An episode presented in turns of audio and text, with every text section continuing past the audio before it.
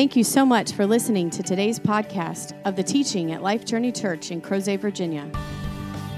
We believe that the gospel really is good news, that the blood of Jesus worked, and that Jesus meant it when he said, It is finished. In Christ, we are dead to sin and alive to God, forgiven and free, clean and close, holy and beloved, blessed and made new. If God is doing something special in your life, we would love for you to tell us about it you can simply email us at info at lifejourneyva.com. One of the reasons we are able to provide these weekly podcasts is because of the generosity of people like you.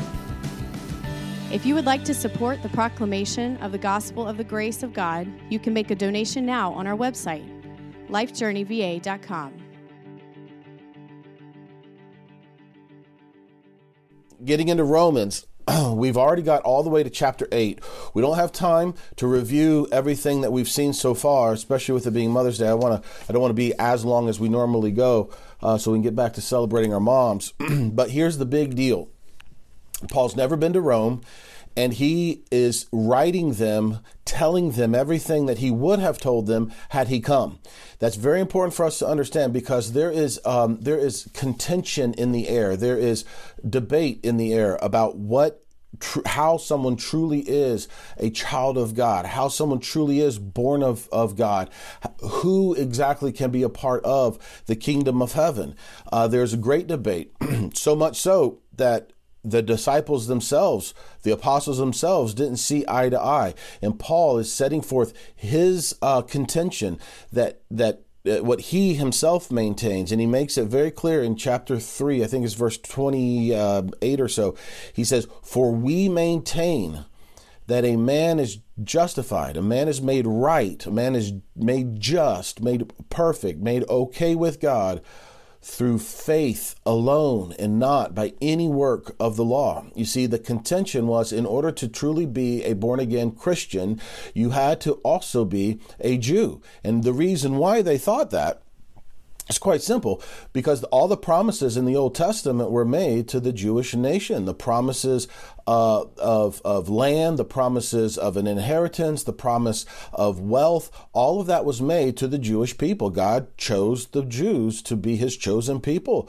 And there were these promises made. And so the uh, logic, if you will, was if you want to be a part of this thing, this fulfillment of these promises made to the Jews, then not only do you need to believe in Jesus and what he's done for you, taking away your sins, etc., so forth, but you need to believe, you need to become a Jew. Like you have to be ethnically a Jew. Now, if you're not born uh, eth- ethnically a Jew, there were other ways in you could become religiously a Jew. And in order to become religiously a Jew, you had to beco- uh, place yourself under the Jewish religious system called Judaism, uh, specifically the Mosaic Law. You had to become a lawkeeper.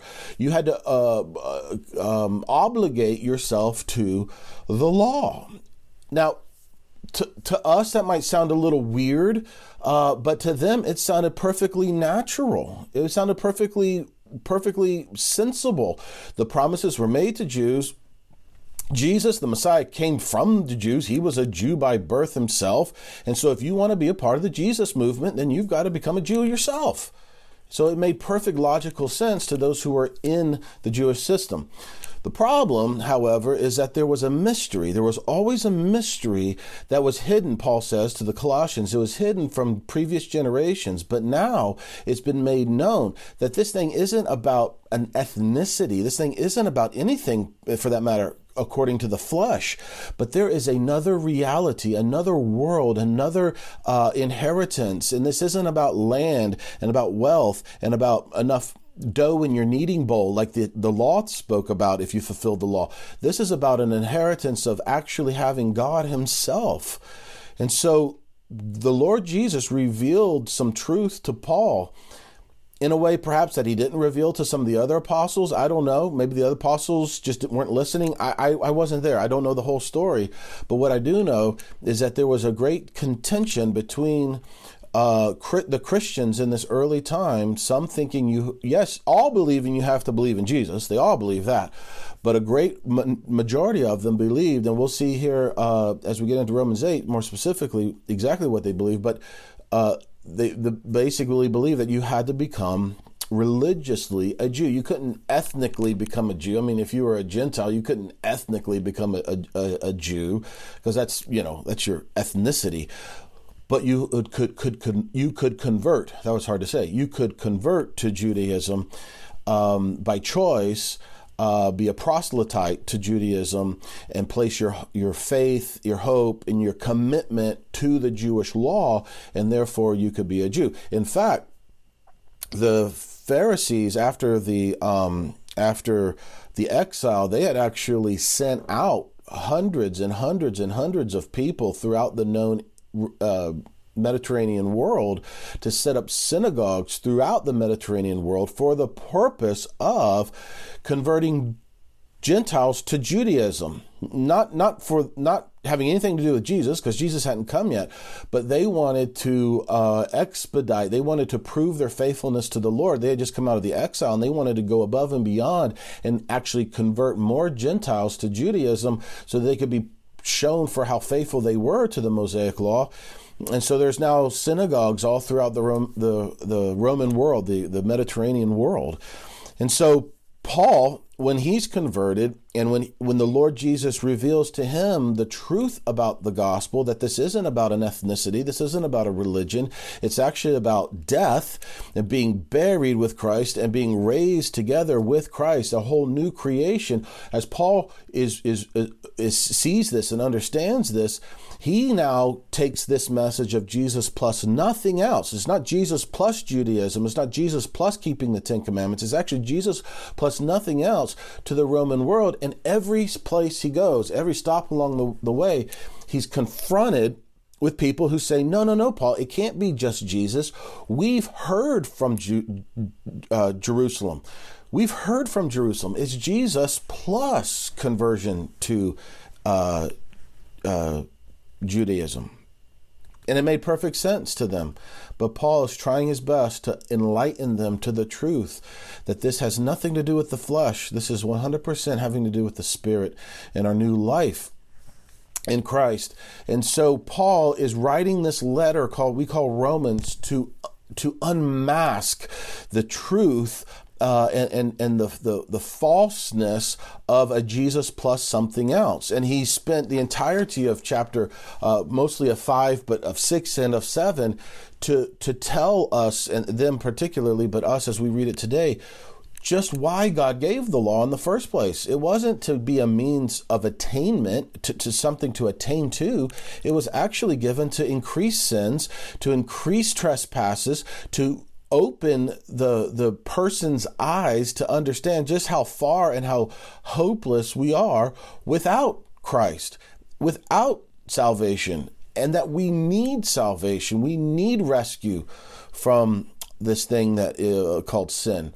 And so Paul explains, he gives his own personal testimony in chapter 7 of how when he came under the law, this thing that they're trying to get Gentiles to come under, when he was placed under the law, sinning increased, not decreased.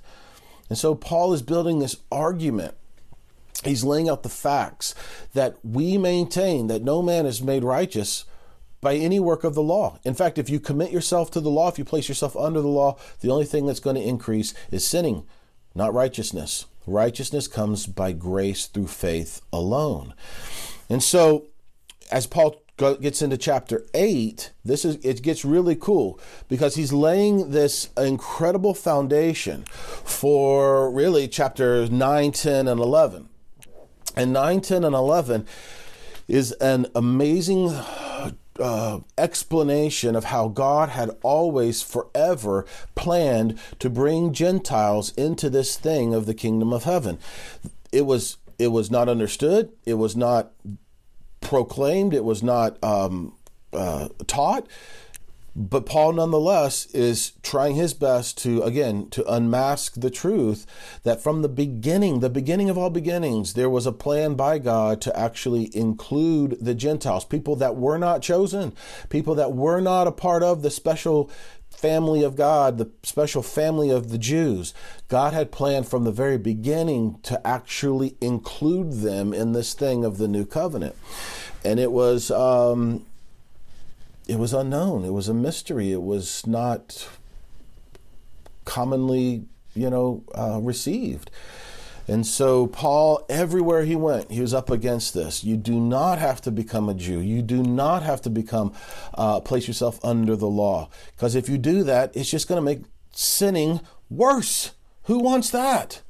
And now here we are, 2,000 years later, as Christians in America, and most of us are underneath the the misunderstanding, to put it lightly, that in order for us to truly grow in our Christian life, we have got to find the rules that God has listed out throughout the Bible, wherever, and do our best to adhere to them so that we can become more righteous, more clean, more close, more holy, more sanctified, and so that we can get better with God.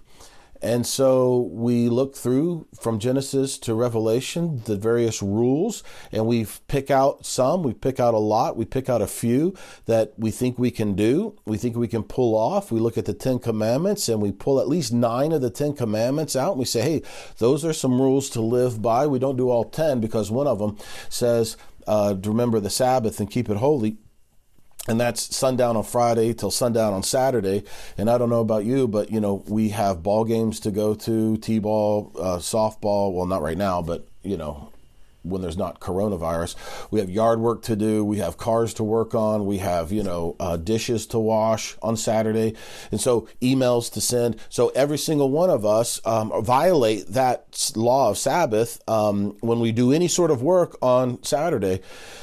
And so we don't live by all 10 of those we, we we whittle it down to nine and then we you know we add some others and we say this is the the way of the christian life to try our best to do our best to do these commandments to live in the flesh by the flesh according to the flesh to do these certain things um, and to give it our all and to try our best.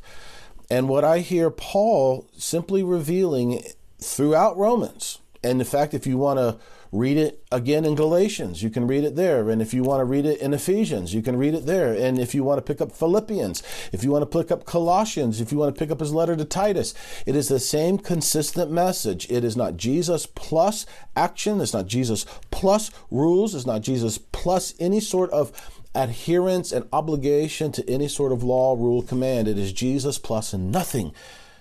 Because as soon as you add something else to the mix, our dependency upon Jesus is is um, is diverted to now its dependency upon Jesus plus dependency upon the flesh to adhere to a certain expectation upon the flesh. And so we were 100% dependent upon Jesus. Now we're 75% dependent upon Jesus, 25% dependent upon the flesh to improve the flesh, to be, manage our sins and modify our behaviors. And so, Paul, like a steady drum, he is continuously, continuously, continuously getting us back to the truth that we contend, we maintain that a man is made right. A man is is continues his rightness. A man will always be what he is, not by works of the law, not by works of any sort of righteousness, but by faith alone. And our key word for faith here is dependency upon Jesus. And so in Romans 8 1, Paul says, this was last week, it says, Therefore, there is now no condemnation to those who are in Christ Jesus. For the law, the principle of the spirit of the of life in Christ Jesus, has set us free from another principle, the principle of, of, of sin and death. Sin and death still exists in this world, just like gravity. We talked about this last week.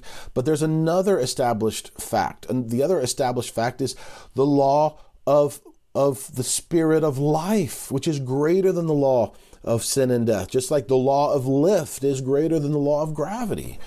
And so we have now been set free from the law of sin and death because of the law of life in the spirit. We've died with Christ, we've been buried with Christ, and now we've been raised a new creation. And so, Paul continues. We're picking up in verse 12. So then, brethren, he's talking to these folk in Rome. So then, brethren, we are under obligation. So we have a debt. We do have a debt. But listen to who we are, what he says here. We are not under obligation to the flesh, to live according to the flesh. So we now in this new life in Christ, how do we live? Here, if you if you like taking notes, if you like jotting things down in the margin of your Bible, here's a really good important one to, to, to write, to highlight, to underline. We have no obligation to the flesh. We have no obligation to the law, which is the a minister of the flesh that we think religiously improves the flesh, but it doesn't. The whole context that Paul has been in since like chapter well, one, but specifically chapter five is the law versus the life and the spirit. So he says we are under no obligation to the flesh, and it is the law that that condemns the flesh. It's the law that, that works in our members to produce sinning of all sorts. And so Paul says we have no obligation to the law, to, to the flesh in, whatsoever. Now that we are in the spirit, it is as oil and water. We have absolute no debt whatsoever any longer, any further to fulfill the law by obedience to it, which would then, in theory or in religious thought improve the flesh. We have no obligation. So if you have the question, if the thought is pondering around in your head, okay, so I hear Paul saying that we're dead to the law, we have no relationship to the law, we're dead to sin, we have the, the jurisdiction of the law, uh, the in, including the Ten Commandments, specifically the Ten Commandments, because remember, that's what Paul uses as an example uh, thou shalt not commit what uh, thou shalt not covet. We have no obligation whatsoever to the law. That's our relationship. We have no debt to it. We have no obligation to keep it. It is not our guide. It is not our master. It is not our teacher. So, all of these people in first century Israel, first century, you know, Mediterranean world, first century Rome, who have been taught for years that in order to be a Christian, a Christ follower, you actually have to be a, a, Jew and you have to obligate yourself to the Ten Commandments, to the 613 laws of the Old Testament. What Paul is plainly black and white writing to them right now is that we have no obligation to the flesh. We have no obligation to anything that stimulates the flesh from the outside in, i.e., namely, specifically, the law. And he explains it F O R, it's your friend. You got to love these fours. Verse 13, for, you explain yourself there, Paul. We have no obligation to the law. For, if you are living according to the flesh, meaning if you're looking at your flesh and you're deriving your life from that, you're deriving your life by how well your flesh is accomplishing a list of rules and commandments written on stones, the letters, the engraved on stones. If we are living according to the flesh, you must die, or other translations that you will die. There's death in that. And he's already explained that. He doesn't have to explain that. He's explained that in chapter 7 thoroughly. He said, I thought I was once alive. And then the law came in and said, don't covet. And then I started coveting of all sorts. And then I died. I realized how dead I was. And so Paul is saying, if you're living according to the flesh, you think you're deriving life from the body, from the flesh, from adherence to the laws, rules, and commands. Here's the reality. You've got to come to the end of yourself. You've got to realize just how dead you are. But Look at this, verse 13. But if by the Spirit you are putting to death the deeds of the body, you will live. Now, this is so cool to me. This is so cool to me. Paul clearly states that there is a behavioral change that's normal in the life of a Christian. A Christian's behavior will change that, that it should change even i hear paul uh, uh, arguing for. But the question comes to how? What is the impetus? What is the catalyst for this change? Is it living according to the flesh, living in in a by a list of rules of obligations and figuring out how well I'm doing in these, having an accountability partner who says, you know, how many times did you do this this week? How many times did you do that? And examining the flesh in order to examine our commitment to the Lord or or, or our holiness, our righteousness, etc living in that way, according to the flesh, you've got to you've got to die. You, you've got to realize that there is death in that, and that you cannot whatsoever achieve that. But if you live by the Spirit, if by the Spirit you are putting to, to death the deeds of the body, then that's life. You see this? So there is a change, there is a reduction of the deeds of the body. But how? What is the means? He says this change comes by what? The Spirit. It's by dependency upon the Spirit. So let's just get a little practical here. Let's say you've got an issue with with well, let's go back to coveting, all right? Coveting. You've got coveting, like Paul, coveting of all sorts. You you covet your your neighbor's new car, the new lawnmower. You even covet the dog that they just got. As you've wanted a dog, but your wife won't let you get a dog, and it's Mother's Day, and so you can't bring a new dog to the house on Mother's Day of all days. Wait till Father's Day, then you bring your new dog in. But you covet everything from your your your your neighbor. And you get placed under this law that says, Thou shalt not covet. And it just gets worse and worse and worse. Is coveting good?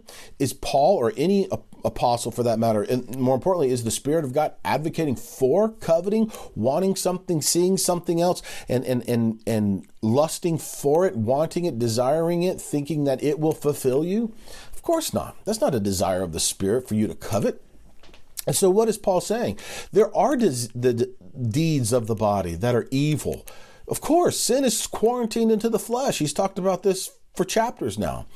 But how are those desires of the flesh, the deeds of the body, how are those reduced? He says, by the Spirit. If by the Spirit you are putting to death the deeds of the body, there's life. You, you'll live. You will experience true living because it's not looking to the flesh to measure righteousness, to, to curb sinning by a list. It's looking to the spirit within and living and growing in dependency of the life of someone else who's now in you, Christ Himself, and watching Him by Him filling you, by you realizing how much you actually have in Him. Guess what now is like a fleeting thought? Your name, I'm, I'm looking out the window at my neighbor's car.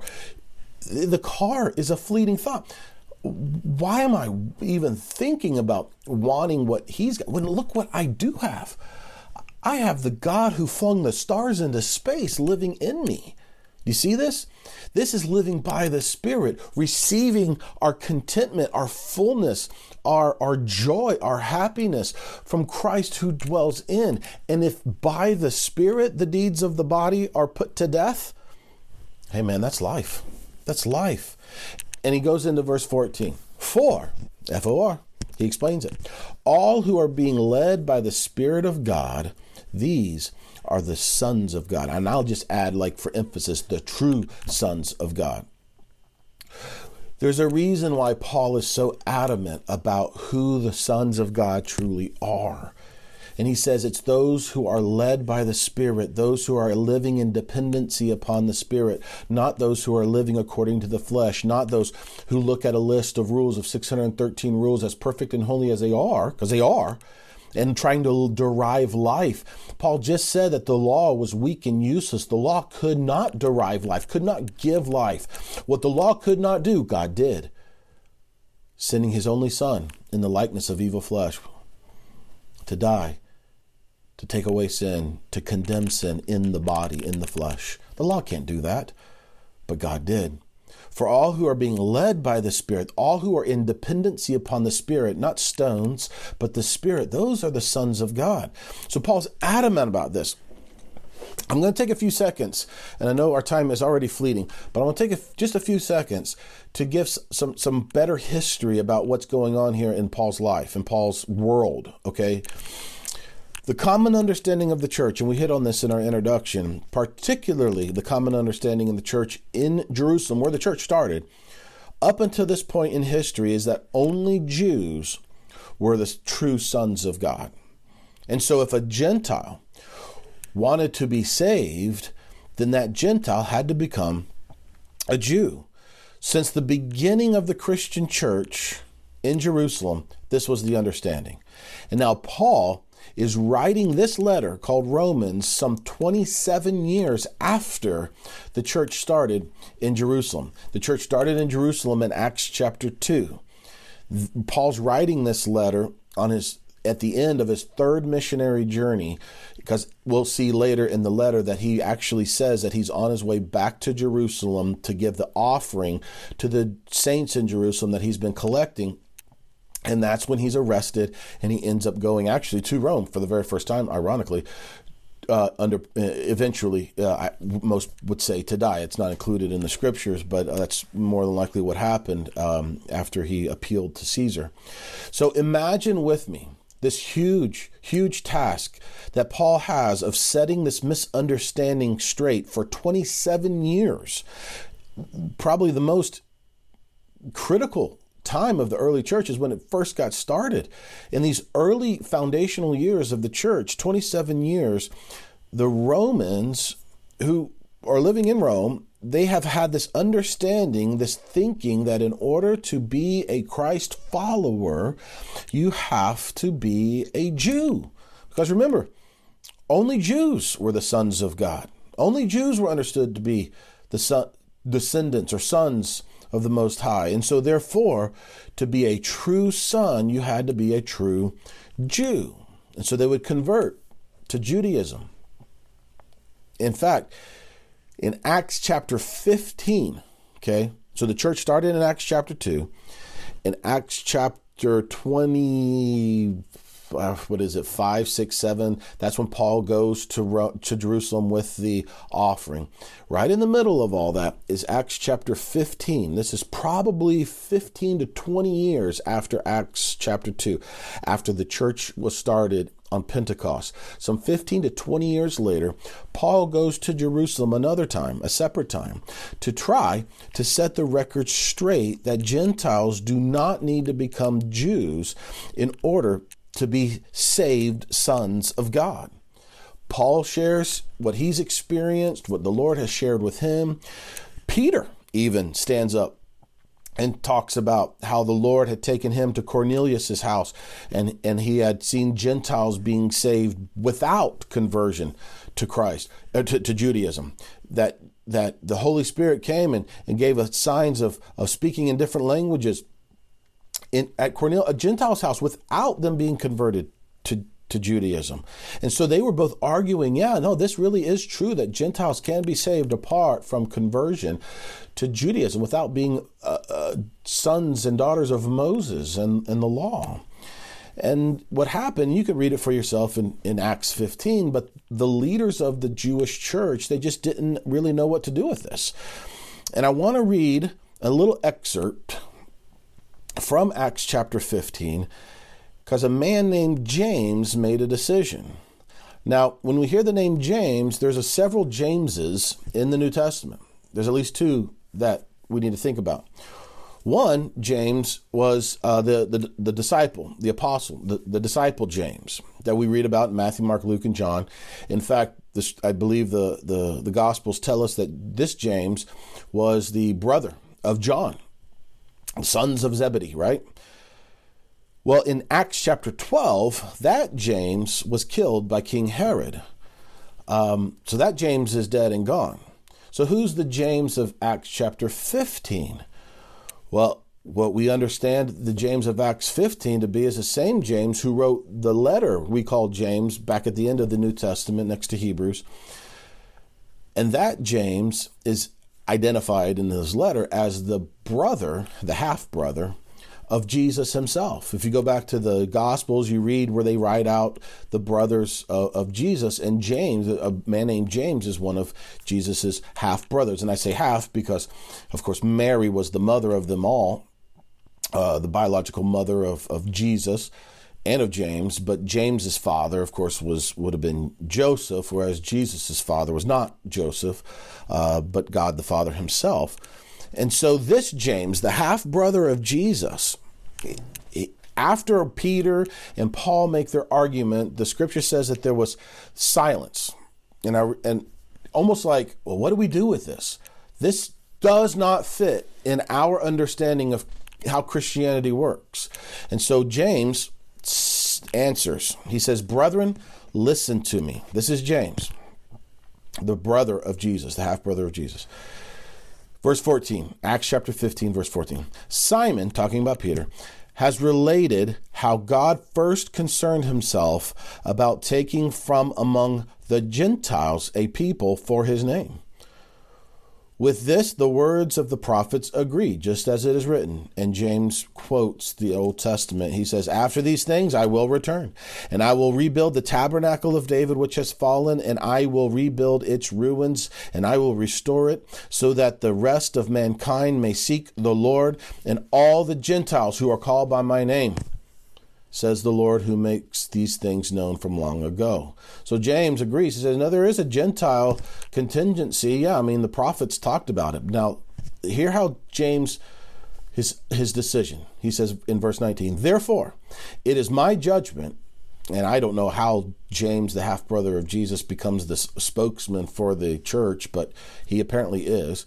He says, Therefore, it is my judgment that we do not trouble those who are turning to God from among the Gentiles.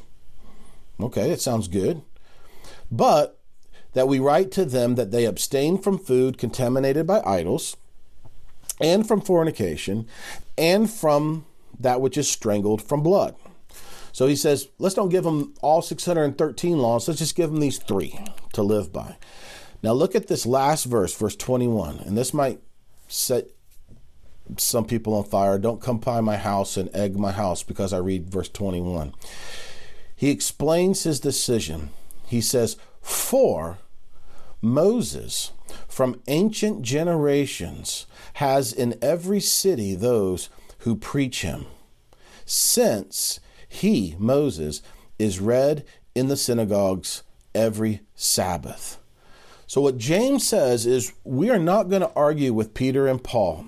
If these Gentiles want the truth, they they're really here's how they're going to find it. The Gentiles are going to find the truth in the local synagogue. They're going to find the truth in the city where the synagogues have been set up and where the reading and the preaching of Moses has been established. So catch this now. James is declaring we're not going to waste our time arguing with Paul and Peter anymore if these Gentiles who are following Jesus, if they really want the truth, they can find the truth, and the truth is found in the synagogue, in the reading of Moses. So I hear James saying, case closed. We're not going to waste any more time on this. If these Gentiles really want the truth, they'll find the truth, just like we know the truth, which is found in Moses. So uh, there is contention between Peter and Paul, in particularly with James and the leaders. You can read more about that in Galatians as well. But Paul is building to a three plus chapter argument that God has always had a secret plan to include the Gentiles in the mix. Chapter 9, 10, and 11 is this treatise from Paul of Romans, Romans 9, 10, 11, a treatise that God has always had the plan to include Gentiles, and Gentiles do not have to become Jews in order to be included. Specifically, the plan that Paul's going to talk about is that God has sought to include Gentiles in the family of God without Gentiles becoming Jews. And right here, he's laying out this groundwork, this foundation to these Roman Gentiles that they are sons, not because they have committed themselves to Judaism, that not because they've committed themselves to the law or to an obligation of the flesh, because we're not under obligation to the flesh, but rather they are sons of God because they have been, and here's the word he uses, adopted as sons. Look at verse 14, uh, 15. For, F O R, you have not received a spirit of slavery leading to fear again, but rather you have received a spirit of adoption as sons by which we cry out, Abba, Father. Now let's break this down real quickly. You've not received a spirit of slavery leading to fear again. What's that in reference to? It's in reference to the law. He's saying, guys, this thing that you've received, this new creation, this new life in Christ, it has no context, it has no bearing, it has no reference to the law and the requirements of the law and the bony fingers of condemnation that the law are pointing at you. You have not been adopted. You, your new heart, your new spirit, your new mindset, your new attitude is not in any sort of way related to that which the law produces, which is fear and trembling. And and he says, instead, you've received another spirit, a spirit not of fear, but of adoption as sons. So our sonship is not sonship in relation to obligation to the law in any sort of way. Our sonship, or specifically the Romans here, but those who follow Christ, the sonship is based upon adoption. Now, what is adoption? I need to set the record straight here for a second. In America, when we think of adoption, we think of a family who reaches out to uh, someone who's not a part of their family and they receive them as a part of their family, which is super awesome and super cool. But that new member of the family who's been adopted, they, their biological folk are not in that family. It's their adopted family, it's their adopted folk. Their heritage is not that family, their genealogy is not that family. It's actually, you know, biologically someone else. And so what I want us to differentiate is that in the kingdom of heaven, that's not the way Paul is trying to explain adoption here. Adoption is not, we are still in Adam, we're still defiled, we're still wicked, we're still sinners, we're still um, uh, uh, uh, worms, dirty, rotten, but now we just have changed our last name to being in God's family. That's not adoption in the kingdom of heaven. That's adoption, perhaps in our world where you know again biologically we're still other from another family but legally we're now a part of a new family that's not adoption as paul's putting it in the kingdom of heaven adoption in the kingdom of heaven comes only by death burial and resurrection death meaning the end of that relationship with adam that initiation with adam burial taking that old man far away, placing it as far, in our, our, our, our sin debt, as far as the east is from the west, where Christ Himself has set us free from, and then resurrection by a new birth. See, we are actually born of Him as adopted sons. It's not, we're still born of Adam and we just kind of have a legal declaration by a judge, and now we're adopted as God's kids, but we're still, you know, Adam's kids eh, like biologically, spiritually. That's not adoption in the kingdom of heaven. Adoption is literally comes from two words the Greek word for son and the Greek word for to be placed. So all adoption means, as Paul is saying it, is that we our spirit comes from one that has been placed as a son. We're placed as a son. That's the spirit of our relationship. We've been placed as sons, not a fear of of, of trying to uh, uh, live up to uh, expectations written in the law, which produce a, a, fear and a condemnation. That's not the relationship that we have with the Lord. Well, the relationship we have with the Lord, the spirit that we have with Him, is one as we have been placed as His Son. So cool. So He's laying out this groundwork that sonship comes from adoption, being placed as a son, not through heredity, it's not through who your mama's mama is. It's not because you were a descendant of Abraham. Isaac and Jacob. That's not sonship. That does not equal sonship. So, adoption, the condition, the attitude of our sonship is that we've been placed as sons, sons and daughters through death, burial, and resurrection. It's the ending of the old Jew, the removal of the old Jew, and a brand new you, a new creation. It's not the old you and a new family.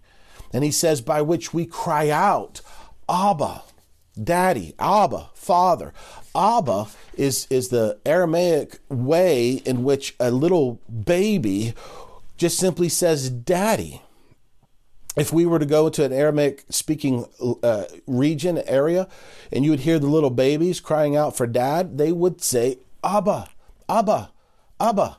It's like my little my kids even now at, at nine seven and five but especially when they were even younger and they would only knew a few words. In fact i think some of their first words were just daddy. And so they would just say daddy daddy daddy I don't want to embarrass her, but there's a certain time of the day that my little five year old always cries out, Daddy, Daddy, because she needs something done to her that she doesn't yet do for herself, if you know what I'm saying. And so it's just this cry of dependency Daddy, Daddy, I need you. Daddy, I can't get up until you come. Daddy. That's the spirit that we now have as being placed as sons of God Himself. It's a spirit of sonship where we cry out, Daddy. It's Abba is the cry of dependency. Our spirit cries out in total dependency. Our spirit knows the truth of our true dependency upon the Father. Our spirit knows just how truly dependent we are on Him. Our spirit, our new heart, is not looking to letters engraved upon stones. Our new spirit is not trying to serve God by the old letters. Our spirit, our new heart, it knows the truth that has set its set its free eh, that we are now ministers servants of the new covenant not the old. Our spirit our new heart knows the truth of our abba relationship with the father. The problem is do we know that in our heads? Our spirit at our core we know that.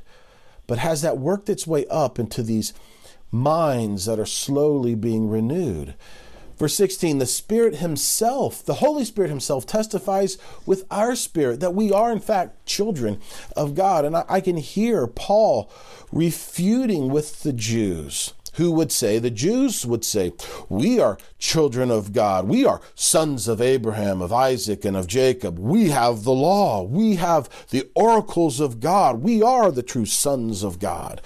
But do you remember when we were walking through um, John? Remember in John 8?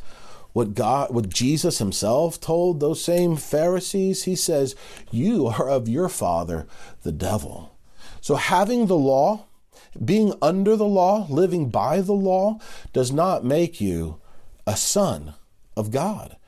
And Paul expresses this much more in, de- in depth in chapter 9, 10, and 11, and we'll get to that.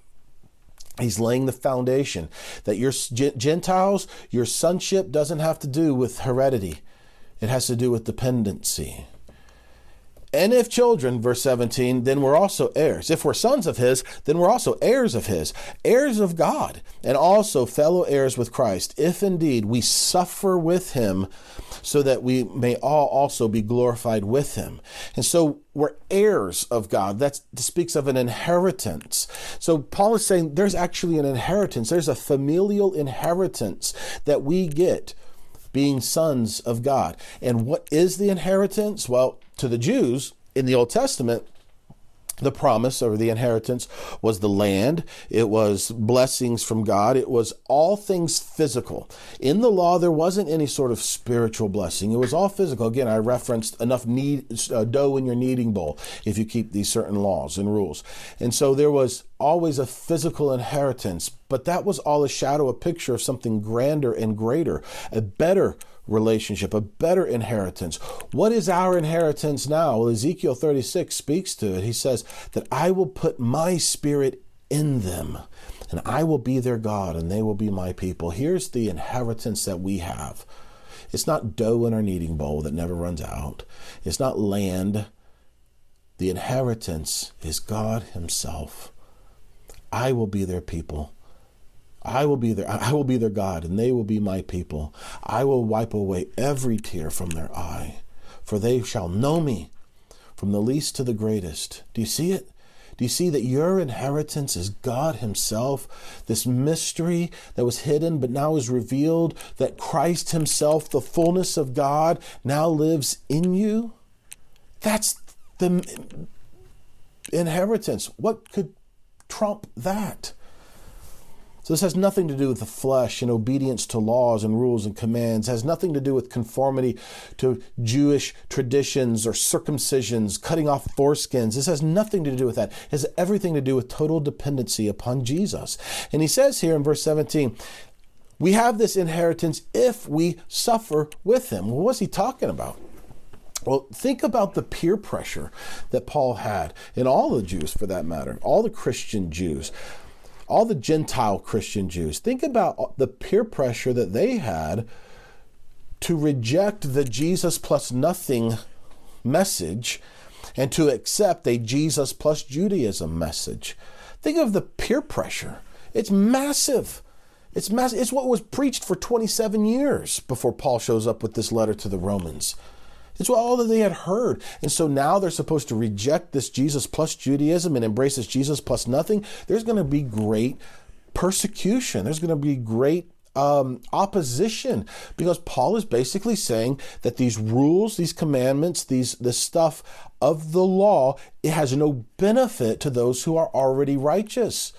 There's great benefit to the unrighteous. He tells who was it Timothy that the law is is good if it's used lawfully, but the law is not for the righteous, but for the unrighteous. And if you're in Christ, you've been made righteous. And so Paul explains this suffering. Look at verse 18. For I consider that the sufferings of this present time are not worthy to be compared to the glory that is to revealed.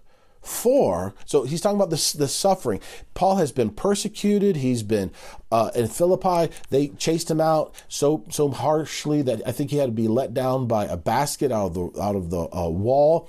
He's been uh, beaten several times. He shows up to Galatians so beaten and battered that he couldn't even see well, he couldn't see straight.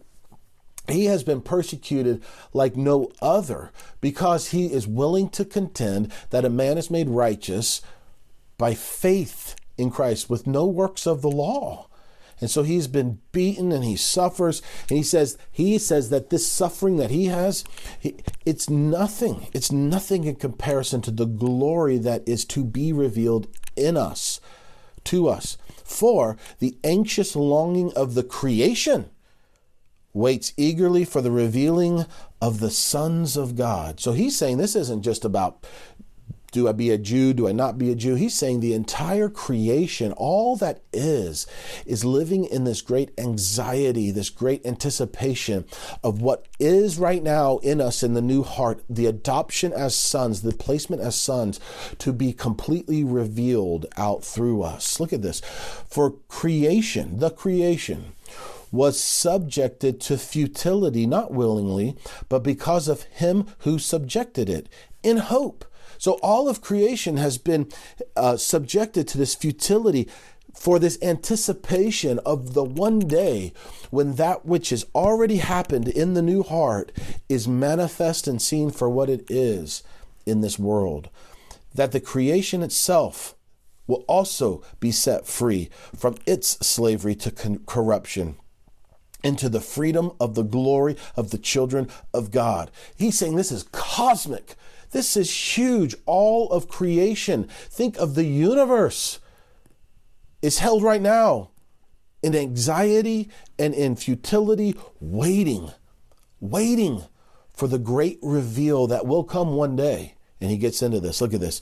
For we know that the whole creation groans and suffers the pains of childbirth together until now. And not only this, but we ourselves also having the first fruits of the Spirit, even we groan within ourselves, eagerly awaiting for our adoption as sons. Wait a minute, Paul, didn't you say that we've already been placed as sons? What do you mean we're waiting for adoption? Now, he clarifies. This is so cool. That is the redemption of our body. The whole premise is your flesh has got to get under control. Your flesh, your body, your actions have got to get right. So let's pick Jesus. You need Jesus for salvation because the law can't save you. So we've got to add, you've got to add on Jesus. But you need the law in order to curb sinning. You need the law in order to know what to, how to do what's right and to not do what's wrong.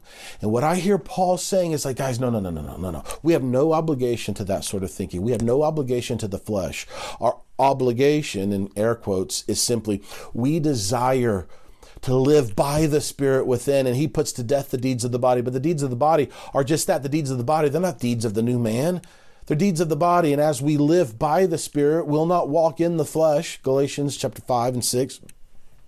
And he's saying here now, there is a groaning within us that one day, and it's not today, but one day this adoption as sons will be revealed in a brand new redemption of even the body.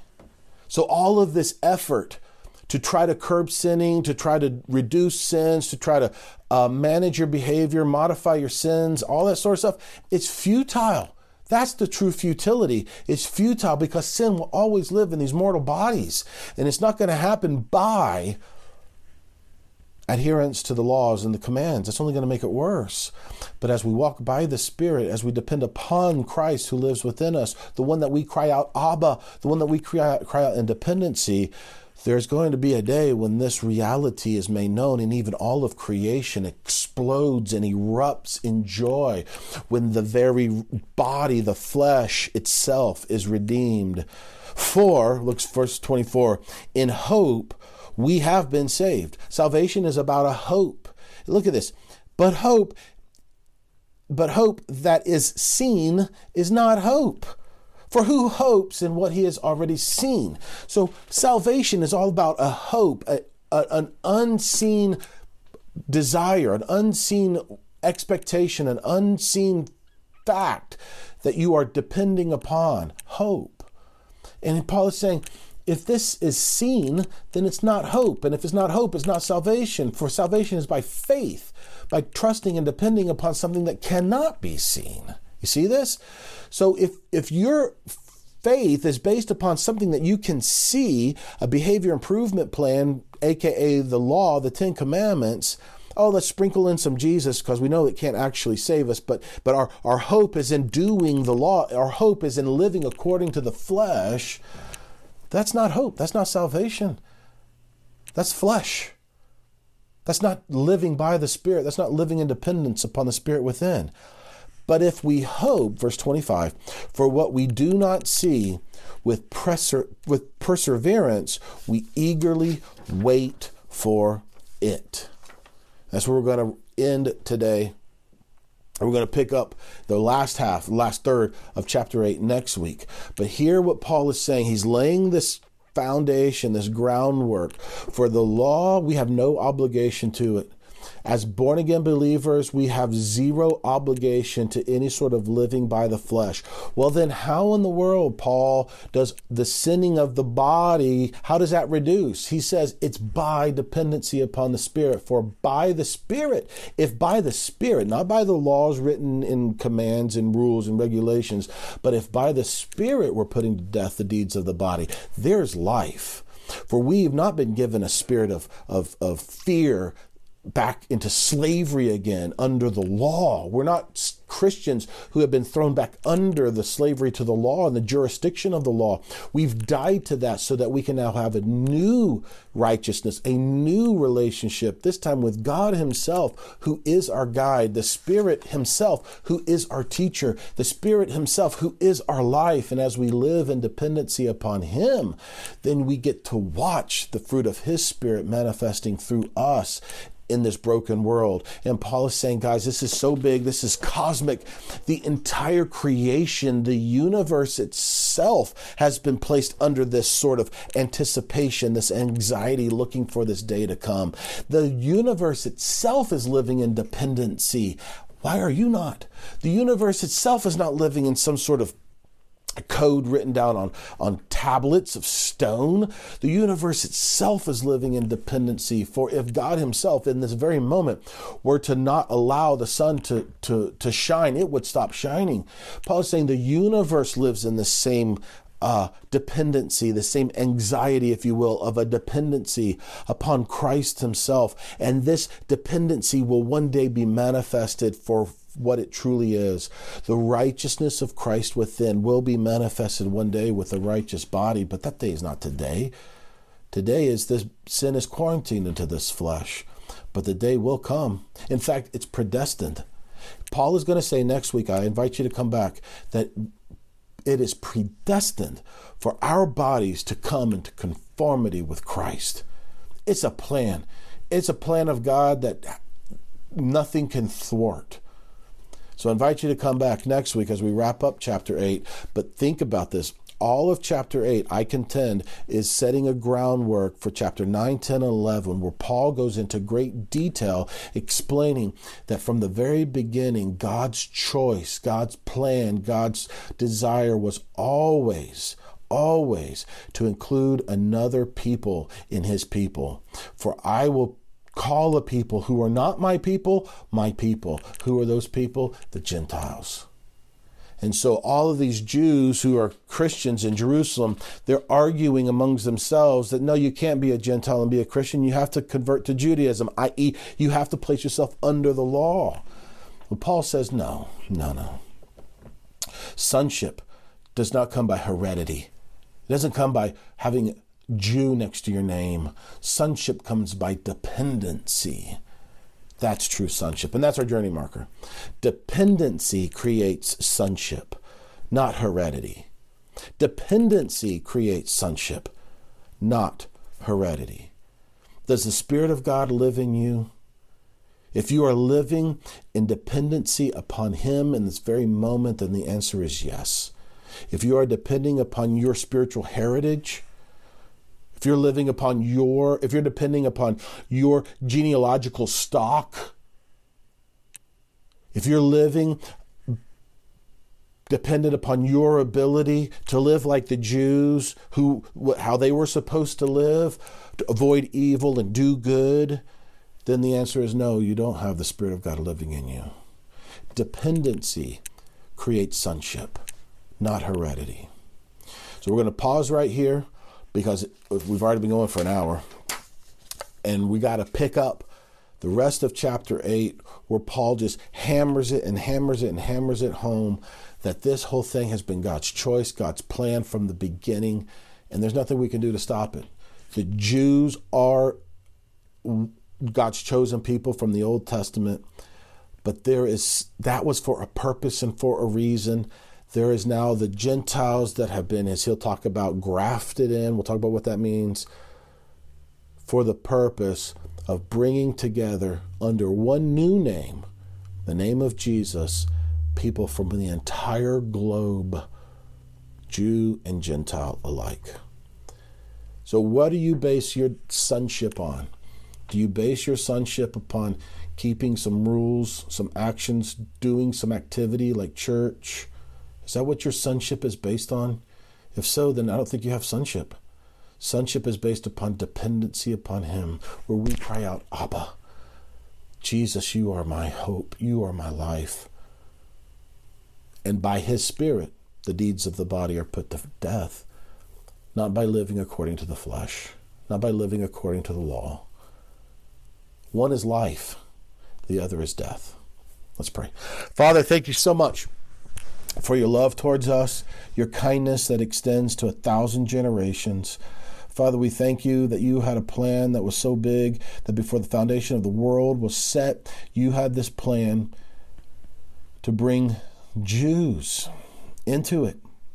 To where the point now is, as Paul uh, talked about in other letters, there isn't a Jewish Christian and a Gentile Christian.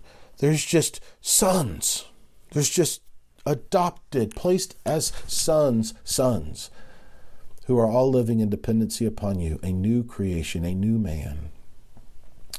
So, Father, help us to live not according to the flesh, not according to the laws, the commandments, because there's no life in that.